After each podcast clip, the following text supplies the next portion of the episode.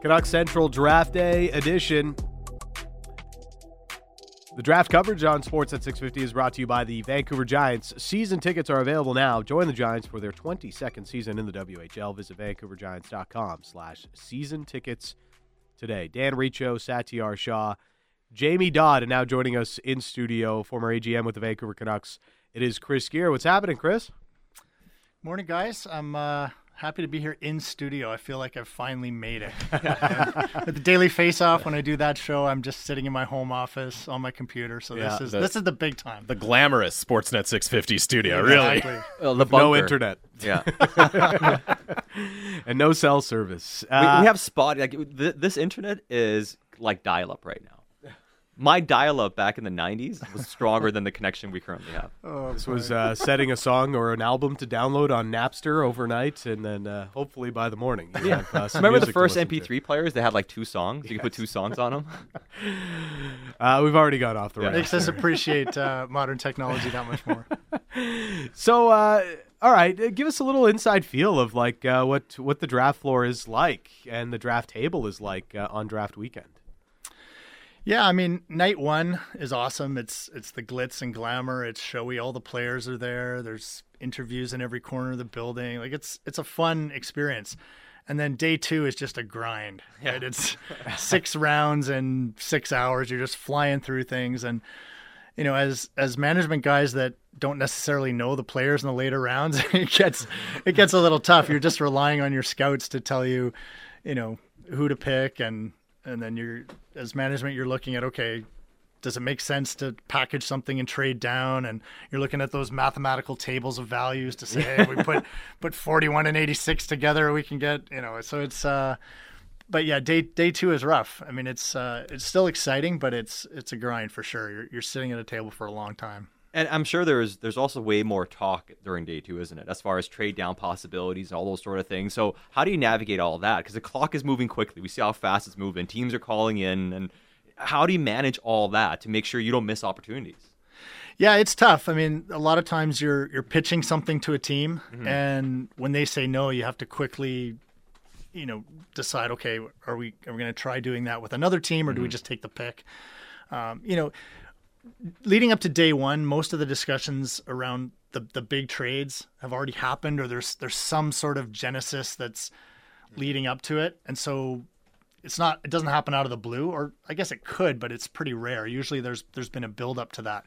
Whereas on day two, all of these trade up, trade down things are more spur of the moment, and so it's really you you could have three or four guys at the table all pitching different people on different teams, and and as soon as you get one that you think is helpful, you lo- try to lock it in, and uh, you know it's about in those later rounds, it's about accumulating as many dartboard picks as you can because we all know the percentages of players in rounds four to seven making it, and so I think the more the more picks you have in those rounds, the better chance you have that something's going to materialize. Well, and especially as you get later in the draft, I think we have an idea that you know the later you go, the more teams' draft boards tend to differ, right? So if you're sitting there and uh, you know the Canucks are about to pick at 144 here, there's probably a good chance that the guy they like will be also there at 160 or 165 or something. But is it just a question of it can be difficult because other teams know the same thing? It can be difficult to find those takers who want to jump up in the draft when you're looking to move back.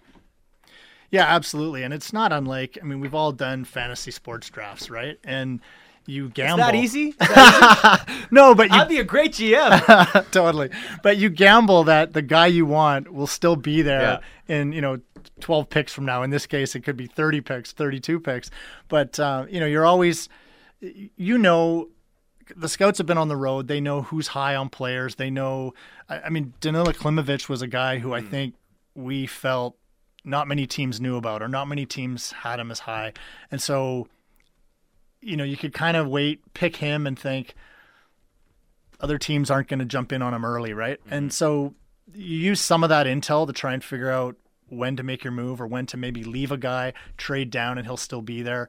It's it's a total gamble. It's a guessing game. You really don't know what other teams are thinking, but you got to take those shots sometimes.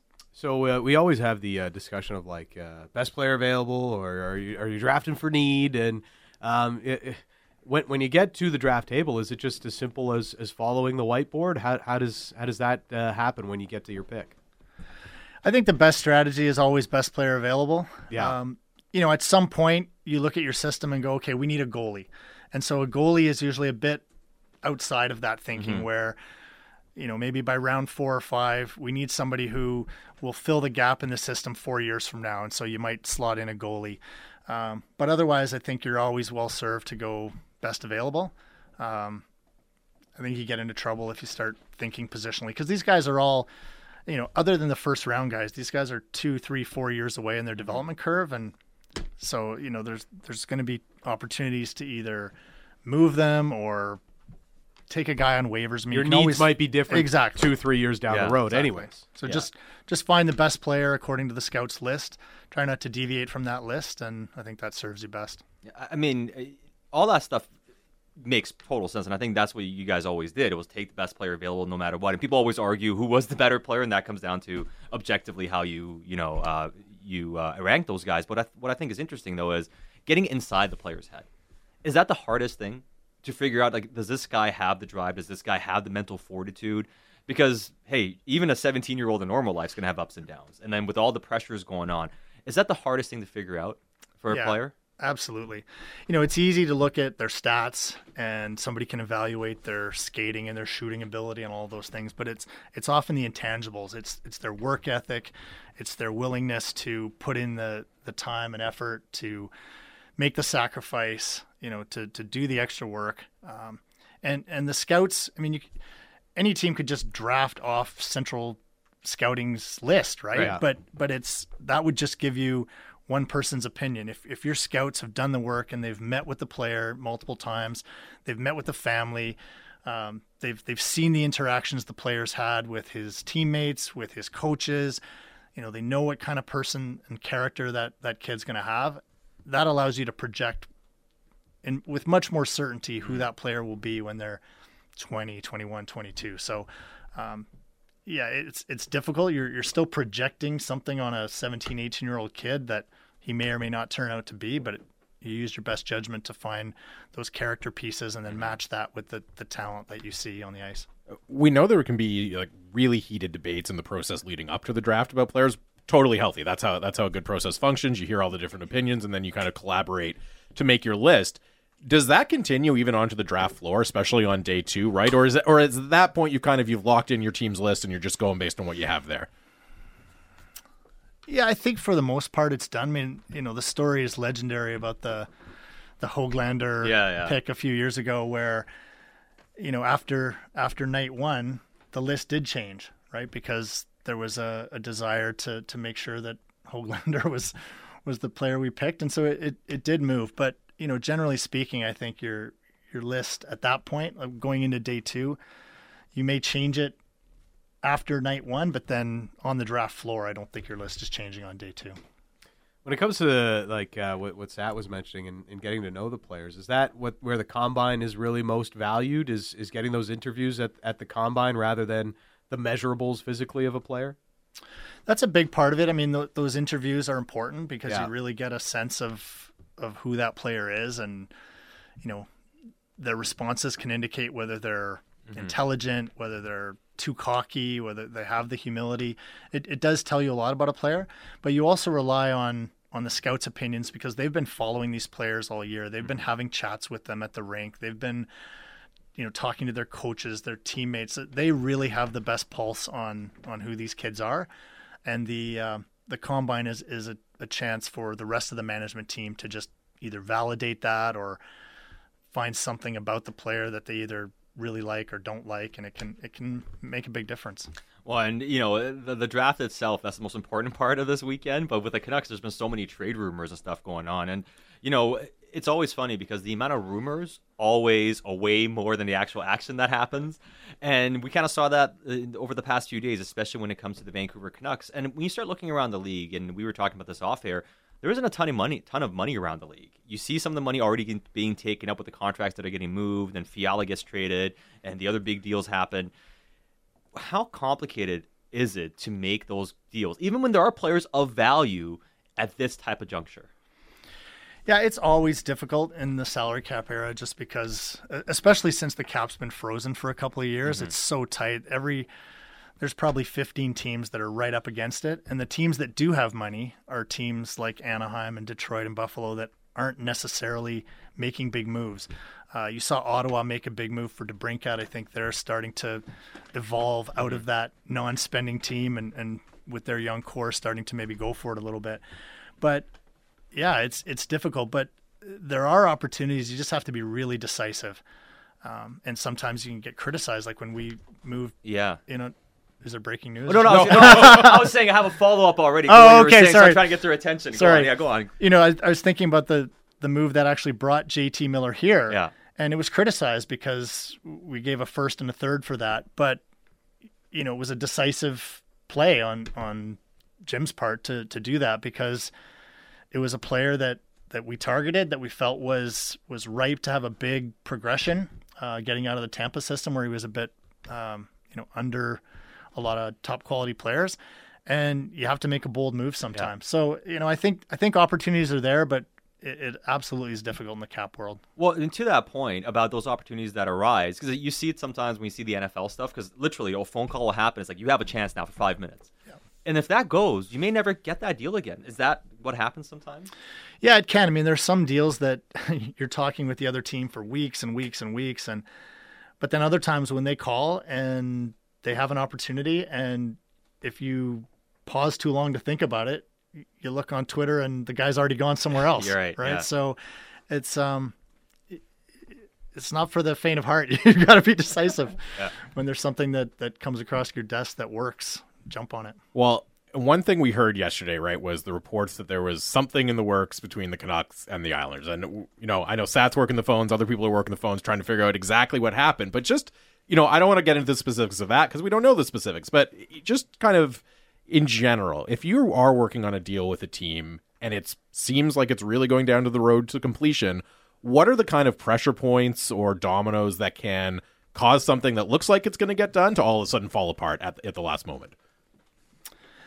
It could be an extra piece. Like it, sometimes it's the the small piece that an ex, that a team wants right? And it's it's it's strange that that would make it fall apart um, you know somebody might be insisting that the other piece in a deal has to be a, a fifth round pick and the team says no it's got to be a sixth and it can fall apart over something as silly as that It always cracks me up when you see these big complex deals and then there's a seventh round pick going in one direction. It's like, really? That's Right. what we were haggling over that at the end? But yeah no a lot of times it's it's that simple right it's just somebody wants to win the deal there's a lot of, of ego involved and and somebody you know feels like they're not getting enough or they're going to get criticized in the media unless they also get some additional piece. And so there's that you know put yours on the table i'll put mine on the table and see. And it's uh yeah it's crazy. That that islanders one though i that one didn't make a lot of sense to me from the islanders perspective because you look at their team you know they've got five or six forwards that are in their 30s on long-term deals. It didn't make sense to me that they would have interest in miller you know never say never It- Yeah. uh, you know there's maybe they had other plans to move somebody else out but uh, I, I think a team like the rangers or a team that has more young assets it would be a, a better fit and so that's but I, now that there's a first round is gone and there's no first round pick return coming for the canucks i don't see them making that move right now i see Yeah. them probably hanging on to him um, you know you look at at the deadline uh, they could it's always going to be tough because if they're in the playoff hunt, you don't want to Yeah. you don't want to ditch a good player. But you know, if they're kind of middling or they're hanging around and they don't see a chance to win, you can retain half of Miller's money and he'd be an absolute bargain at you know point six for a team. And we've seen this year, you know, Florida how they went after Giroux and um, other player other teams that get other teams to hold money so they can get a player at a, at a discount and they're willing to give up a lot for it. So, you know, the Canucks are still in the driver's seat here. And if they're willing to, to keep him around, you've got a hell of a player at five and a quarter million and he'll fetch a lot at the deadline. Uh, the Canucks were on the clock at uh, pick 144. Um, they did take a commercial break on the TV broadcast, so I'm not sure if They Canucks have- a couple times. They today have- that they've done so. They Yes. have made the pick. They have made the pick. It is Ty Young out of Prince George, uh, goaltender who's going to be playing for the Cougars next season. playing the AJHL this past year, and he's going a six foot three goaltender. Uh, stats don't really jump off the page from what he did in the AJHL and even in the WHL a little bit last year, but You're talking about somebody being picked in the fifth round, and I, I would imagine, Chris, if they're picking Ty Young, a certain goalie guru with the organization, Ian Clark, would okay this type of selection. I'm not surprised they picked up a goalie, especially if they end up moving a DiPietro and you look long term. It, it, it's not a foregone conclusion that one of DiPietro and Silovs will play in the NHL. They still need more, I think, even though Koskinen who you guys grabbed last year, has some exciting uh, ability too. But if the Canucks are picking Ty Young here, you would imagine Ian Clark had a big say in it. Clarky had more than a big say. Yeah. He, Clarky is all over this one, right? He's he loves the draft and he loves to have at least one goalie yeah. every year. Uh, it's funny. I remember you mentioned Silovs. I remember he, mm-hmm. he's he's an example of a guy that Ian Clark pounded the table for in about round four. I think we got him in round six, right? Yeah. And uh, so Clarky was Clarky was he was so pissed off, frankly, right. that we didn't take him in four, and then and then round five comes along, we still didn't take him, and he was steaming, right? He's livid. He's yeah. just livid, and then he's still there at six, and we get him, and then he's beaming around the suite. So uh, yeah, Clarky's Clarky's awesome, and he. Uh, his fingerprints are all over every goalie move that the team makes. Uh, so Ty Young, the latest selection, uh, pick 144 for the Vancouver Canucks, will be playing with uh, Prince George in the dub this upcoming season. Now, you know, you mentioned uh, keeping JT around. Uh, you know, just uh, opining like, hey, maybe that's that's the play here um, to keep JT around and, and bring him all the way to the trade deadline.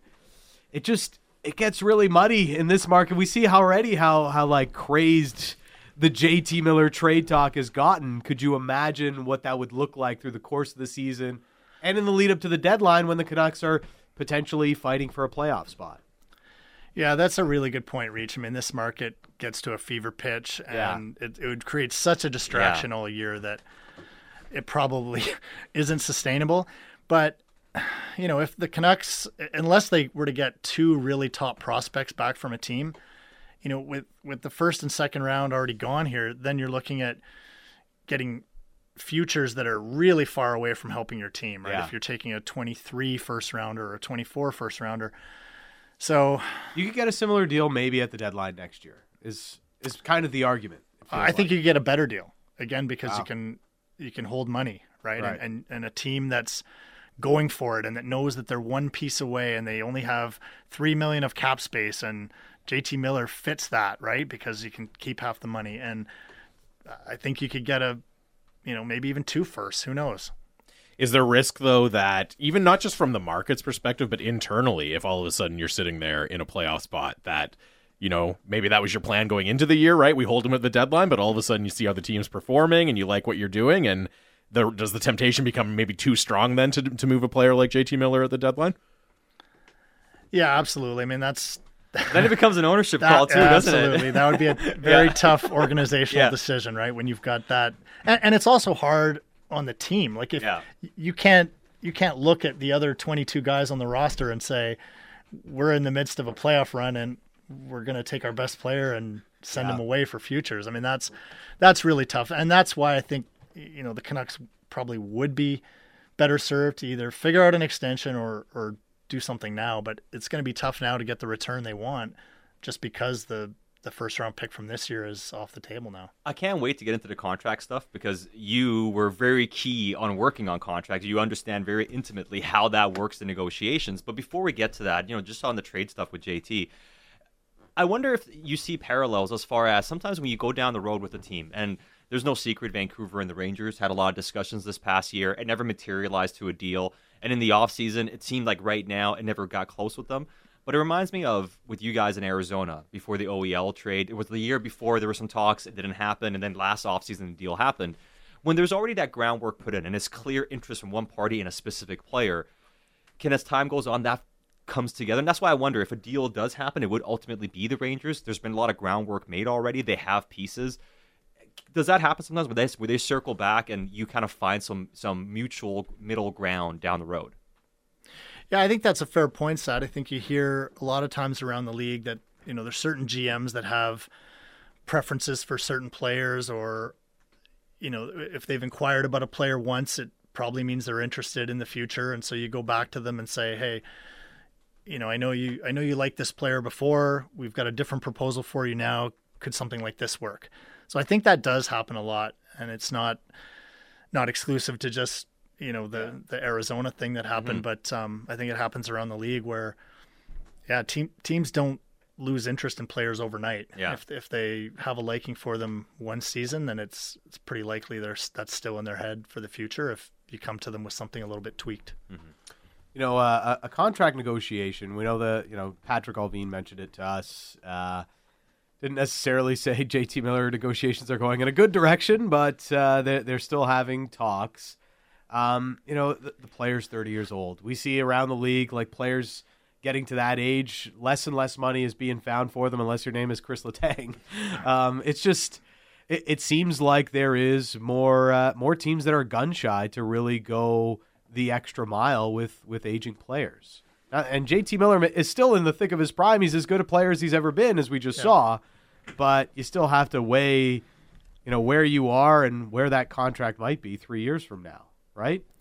A hundred percent. You know, it's a a player of that age. It's really tough to think about extending for seven, eight years, or even six. It's just, you know, the play is going to drop off at some point, and you're going to end up with a contract that is overpriced. Yeah. And so, I can understand the Canucks' reluctance to not want to extend for the long term, but you know, if you're JT and you've just come off a 99 point season, you want to maximize your value, and there are teams out there that are going to be willing to do it. That that feel like their window is you know that they're on the cusp and that that investment is worth it and that they'll worry about those later years of the contract when they get there so long as they think you know in the in the immediate term that he might help get them over the top so it's uh it certainly is a a difficult decision but you know if and maybe through these conversations JT and his agent have seen that there's some reluctance around the league and they might come mm-hmm. back to the Canucks and say you know what if the money's right, we might be willing to do a five year deal. And to do a five year deal with JT Miller, I think the Canucks would have to seriously consider that. I just don't know if JT's reached that conclusion. And that's exactly what I was wondering, Chris, because things change as time goes on. And if, for instance, the market for trade for JT is not that robust, is that also an indication that perhaps the money may not be what they're in? Like, if teams aren't going out to acquire him and give what it takes, then what's the likelihood of him getting every penny he wants in a year's time?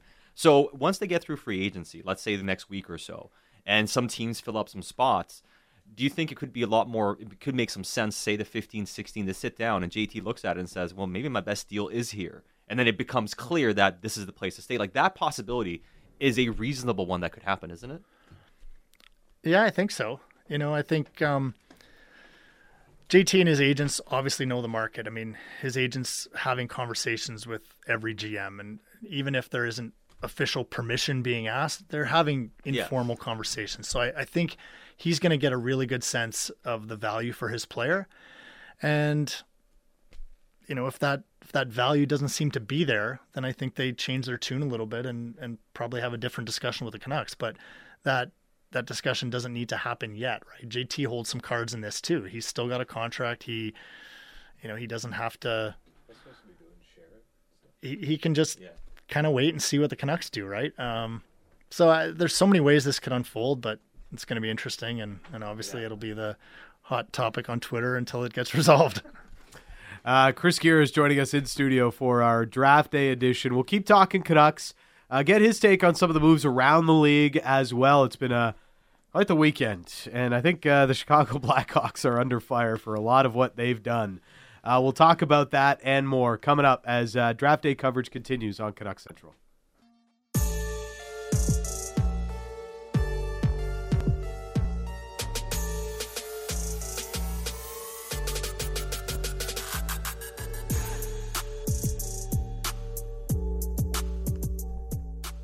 Sportsnet 650 draft coverage is brought to you by the Vancouver Giants. Season tickets are available now. Join the Giants for their 22nd season in the dub. Visit vancouvergiants.com slash season tickets today. Dan Riccio, Satiar Shah, Jamie Dodd, and joined in studio by uh, former AGM of the Vancouver Canucks, Chris Gear, now uh, doing some work with Daily Faceoff as well. Latest Canucks pick, Ty Young, uh, goalie who will be playing with Prince George in the dub this upcoming season. They'll have uh, round six pick as uh, the draft is just flying by today. So uh, a lot happening around the league here, uh, Chris, and just gives us a chance to kind of air it out and think of uh, some of the big moves that have happened. Matt Murray, uh, apparently the Senators are trying to move that contract. we saw some cap dump deals yesterday. Ken Holland played a little bit more than the Leafs did to dump Peter Mrazek, but the Chicago Blackhawks are kind of fascinating. They trade for Seth Jones last year, and now they're uh, kicking into a rebuild by trading a 24 year old Alex DeBrincat and 21 year old uh, Kirby Dach. What's your take on what uh, Kyle Davidson's up to?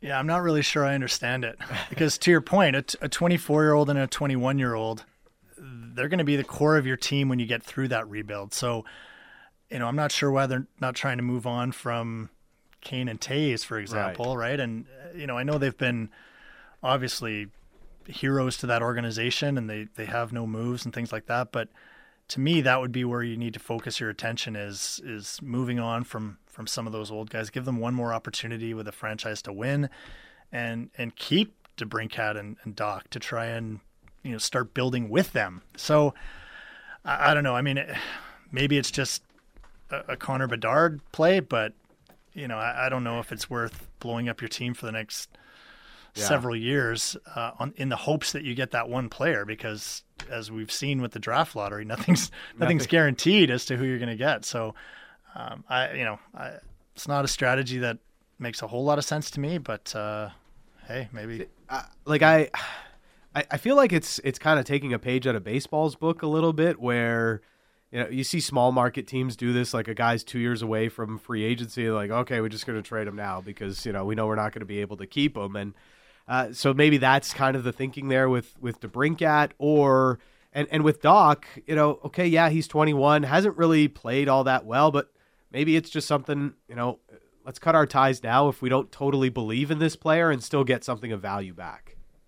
Yeah, that's fair. I mean, they they know the player better than anyone else, yeah. and so it's it's very possible that they know some things about the player or they just don't have a good feeling about the player anymore and they don't think he's going to reach mm-hmm. the ceiling they first thought he would and they'd rather sell when there's still some perceived value out there uh, and so time will tell whether they're right or wrong about that yeah um, with DeBrincat we obviously know he's yeah. a he's an excellent player Star. i mean yeah. yeah. absolutely and so yeah i mean the, the, the number is a little scary because he'd probably demand eight nine million but um, you know, he like I said, he's he's young. He'd be part of that core, and yeah. it's not like they don't have the cap space to make it happen. So, uh, yeah, it's a little strange, but we'll see. I mean, Kyle obviously has a plan that he believes in, and you know, I'm not gonna throw him completely yeah. under the bus until we see what how that works. Right? Yeah, I just wonder with everything going on with Chicago, they just said it's better if we just reset our entire organization and just take a few years and let the you know let all the toxicity go away and try to build it up again. I mean, who knows? But I, am with you. It's strange. I like some of the stuff they did, but some of the stuff doesn't make sense.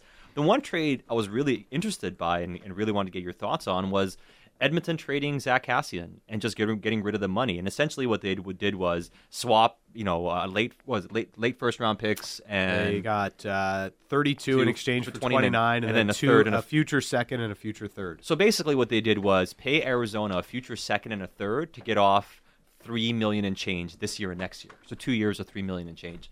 Is that fair, or is that as far as the market goes. Because you looked at what Toronto did; they paid less yeah. to get off Mrazek's contract than Edmonton did. Yeah. I mean, it's hard. It's hard to compare the two, um, but I think I think it is fair. I mean, Edmonton obviously needs the cap space to try to solidify their goaltending and to take a run, whether it's Evander Kane or whether it's they've been linked to Giroux.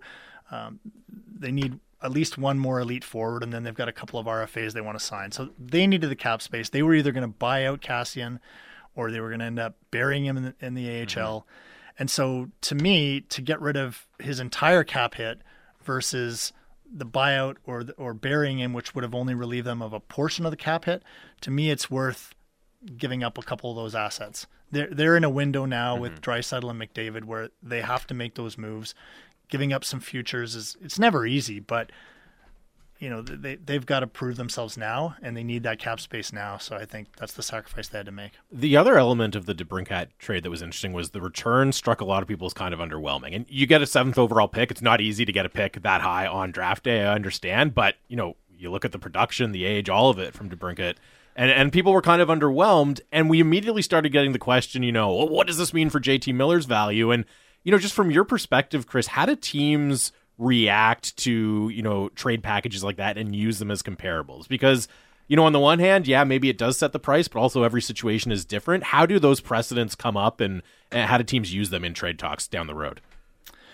Yeah, when a deal like that happens, if there's a team that that package benefits, mm-hmm. they're, they're going to use that in the negotiation. They're going to say, "Well, look, this is this is the precedent. We're not right. willing to do any more than that."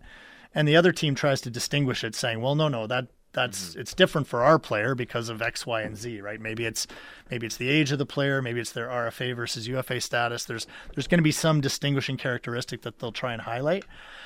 Um, you know, at the end of the day, it's it's it's who's a better negotiator and who yeah. can you know, I, I was underwhelmed by that return as well. And and frankly, I was even a little bit underwhelmed by the Fiala return, even though they got a really good prospect, you know, and the pick. Um, but you're you're talking about an 80, 85 point player who's yeah. on an upswing. To me, that's that's worth more than than what they got, and same with DeBrincat. But does it come down to then maybe just what we were talking about earlier, the lack of money in the system? Fiala, big contract looming. Same thing for DeBrincat, big money looming, even though he's under contract next year. Is it a reflection of how hard it's going to be to commit that type of money, especially you know coming into a recession off the pandemic? Is is it a reflection of the money and the economy, maybe? Yeah, that's that's definitely part of it. I think w- with the squeeze on the cap you know everybody always wants to have those those young assets mm-hmm. and those those picks that can replenish at an entry level cost and so you know giving those up and taking on bigger money contracts is is difficult to do and it, it all depends on the window a team sees itself in whether they're willing to take that risk and there's only so many of those teams that feel like they're there and yeah. they can do that so um, yeah, difficult, difficult decision every time. Uh, Canucks next pick is at uh, 176. Uh, so uh, there's been quite a bit of uh, moving and shaking here uh, on draft weekend. Probably the biggest team to make a splash. Um, it's the first time the draft is in person since Vancouver in 2019, and it's the Montreal Canadiens. They make the surprise pick at one, and then they trade for Kirby Dach. I mean, Kent Hughes is, is making a splash. He wants to surprise the home crowd. I kind of wonder with Montreal, like it felt like they were going through a rebuild, but here they are saying, uh, you know, we're we're going to go out and uh, and acquire somebody for a big time pick as well. It's it's been an interesting uh, interesting spot for the Habs. Yeah, I really like what Kent Hughes did because I think, you know, Dach is a guy that he's still obviously very young. It's not like they went and traded futures for a, yeah, you know, later higher someone close guy. to UFA. Exactly, yeah. exactly. So they, they'll have control of Dach for a number of years. Uh, I think he fits with that group that they're bringing up, whether you know Suzuki and Slafkovsky now, and you know I, I, think that's a group that they can grow together. Mm-hmm. And um, you know it was a, a, bit of a big swing, and you knew that Montreal was going to do something to excite the home crowd. Um, but I, I like the the ingenuity of making the first trade to get the 13th pick and then swapping that. It mm-hmm. showed a lot of creativity, and I think um, you know that's that's Hughes' first major move as the GM there, and I liked it. Well, you said you called it ingenuity. I think that's a good word because you know we always can play out these fantasy trades and oh, what if they get this and then flip it to that team for this and. But it's hard to juggle all those balls in the air, especially on draft day when you also have the first overall pick on top of that, isn't it? Absolutely. Although the fact that they had the first overall pick and probably knew which way they were going, even though that you know yeah. they wouldn't they wouldn't tell anybody, and it seemed like it was still going down to the wire between he and Wright. But they probably knew what they were doing, and then had some time to focus on on making the trade. So, um, but yeah, it is it is difficult anytime there's more than one team involved, and you know because you might have something almost locked in with one team and then you go back to the next team to make sure you can still do that second piece of it and they might go in a different direction so right. to have three teams aligned is is is challenging well and what i find really interesting too is you know the Slafkovsky thing he goes first overall and there is the draft boards that are outside the industry and and they're very valuable because people do great work on them they give you great insight but they're not always indicative of what's actually going to happen in the draft because the industry views views it very differently. And we have 32 teams with unique lists to themselves. There are a lot of variants to it. So when we talk about trading down in the first round specifically, it's so hard to do, isn't it? Because chances are a guy you would like is going to be there. Right. When you're picking. Like we saw with Vancouver at 15. We've seen it with, you know, in the past too, where, you know, you guys were picking fifth or something. And it's like, okay, we consider moving down, but here's Elias Pettersson. We, we just can't trade down and take that guy. Is that the toughest thing? Because everybody's list is so different when it comes to these guys? That's part of it. I think I think part of it is also that people are a little scared to be wrong. Yeah. Right. And if you if you trade down and then the guy that you left sitting there, you know, becomes a superstar, that's going to haunt you for ten years, right? Yeah. Um, yeah. I mean, it, it's hard to know because there is value in trading down sometimes if you're if you're not extremely high on the player that's there. I think in the Canucks case, the, the player they got at 15 was someone that was ranked much higher on, Yeah. on their board as well as a lot of the, the the so-called expert boards, and that's just too good to pass up. So, uh, you know, I I think for the most part, teams will will take that pick rather than the risk of getting it wrong. Going back to the two best picks that were made, Pettersson and Quinn Hughes. Which player were you most surprised by? I know Quinn is probably the one you guys were shocked of being there at number. Like, which guy did you guys have higher in your respective drafts, Pettersson or Hughes, that were available? Pettersson at five, Hughes at seven. I know you can't tell me specific, just, just you know, because I, I would guess the Hughes one was the one where you guys were like, you can just see the reaction. Yeah, But- we had, we had Hughes pretty high. Yeah. and we expected him to go several spots before then. Yeah. And, I mean, I think you you remember how giddy Jim was doing Yes. the interview, right? Yeah. I mean, eh, none of us thought Hughes was going to be there, Mhm. and that that was a case where uh, the best available really fit the need as well Yeah. because we needed a, a puck moving defenseman, and so when when it all comes together and you get the guy you want. Um, and it also fits the biggest need you have. I mean, it's that's that's as good as it gets. Um, you know, with with Pettersson, I think we picked him a lot higher than. Yeah.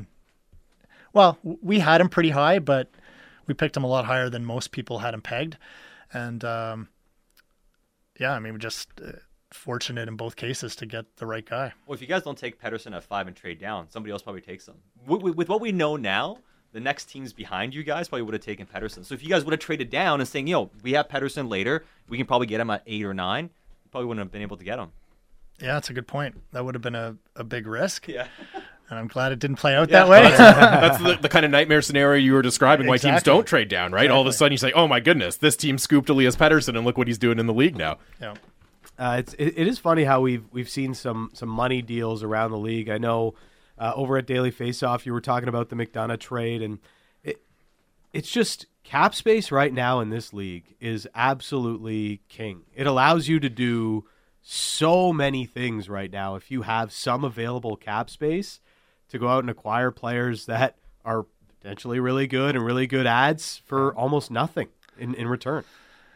Yeah, and and the reason that trade surprised me is not that I mean McDonagh is still a good player, and I can see why Yeah. Nashville would have wanted him. But when you're taking a guy that's 33 years old, has four years left at six seven five, you got to think that at least the last year, maybe the last two years, are going to be really inefficient. Yeah. And so I thought Nashville needed to get something back from Tampa to acknowledge that they were taking that risk on. An extra And- asset, a pick, prospect, something like that. exactly or even maybe some retention just something to show hey like this isn't a we're not just taking on a player we're taking on some risk here and not only did they not get anything for it they actually gave them Philippe Myers who Tampa can either throw in its minor league system and try to try to get him back to where a lot of people thought he would be or they can buy him out and actually get a cap credit so you know Nashville was giving up an asset when I thought they should have been getting an asset. And so that's in a, in a cap world, I think you always have to be cognizant of those risks that you take on. And, you know, somebody, somebody threw it back on Twitter about, about the OEL trade that we made. And, you know, I'm not going to say whether, whether I was, you know, all in favor or, or had reservations about it, but you know, you disagree and commit in this business. And I, I saw a lot of the rationale for it, whether it was right or wrong. Um, but at the end of the day, your job was very specifically negotiate contracts, negotiate this. I mean, as much as you may disagree on something, at the end of the day, you're working towards a goal. So I mean, you may disagree on something, but if the goal is we're trying to acquire the player, you still you still do everything you can to make it work. Oh, 100%. 100%. And and I'm not I'm not here to say I I didn't agree Right. with it. I I had I like all of us, we we talked it over and there were there was an organizational decision that this was a package that that worked for the team and you know Garland coming back was a was a high piece. So, you know, there's everybody in in the room saw the pros and cons of doing it, but Yeah. there was a there was a decision made that that we would do it. But, you know, as Well, opposed it's, it's to a the, perfect example because both players, like, in a vacuum, both players performed well this past season for the Vancouver Canucks, but it, it was always about the long term commitment of OEL's contract that could be cumbersome for the team. Right, and and that's why I was that's why I brought it up in the first place, just drawing that comparison with Ryan Yeah. McDonagh. But OEL was 30, McDonagh's 33. Uh, you know, you had Garland coming back, so uh, you know, I think there's I think you can distinguish it. Um, but it Yeah. is it is the same type of risk, right? When you take on a player that has those additional years at a big number, and it's there's there's pros and cons to be weighed there. Uh, the Vancouver Canucks uh, just making their latest selection, defenseman Jackson Dorrington at uh, pick 175 of uh, of the draft. Another left-hand defenseman out of the USHL system, and um, you know I'm not quite sure where he's committed to play. next Northeastern season. University, I Well, there is a northeastern connection with the Vancouver Canucks, of course, and the players they've had in that system before. But yeah, you're talking about a lefty defenseman who probably projected to be a bit of a later round draft pick, and you know just kind of adding something else to the books. But you're talking about a guy that just looking at it really quickly, long-term project. Uh, even in the USHL, didn't put up a ton of points, 11 in 41, and quickly looking at his profile, projects to be a defensive, defensive, defensive type. Uh, 6'2", uh, buck 92 uh, on uh, on the weight scale.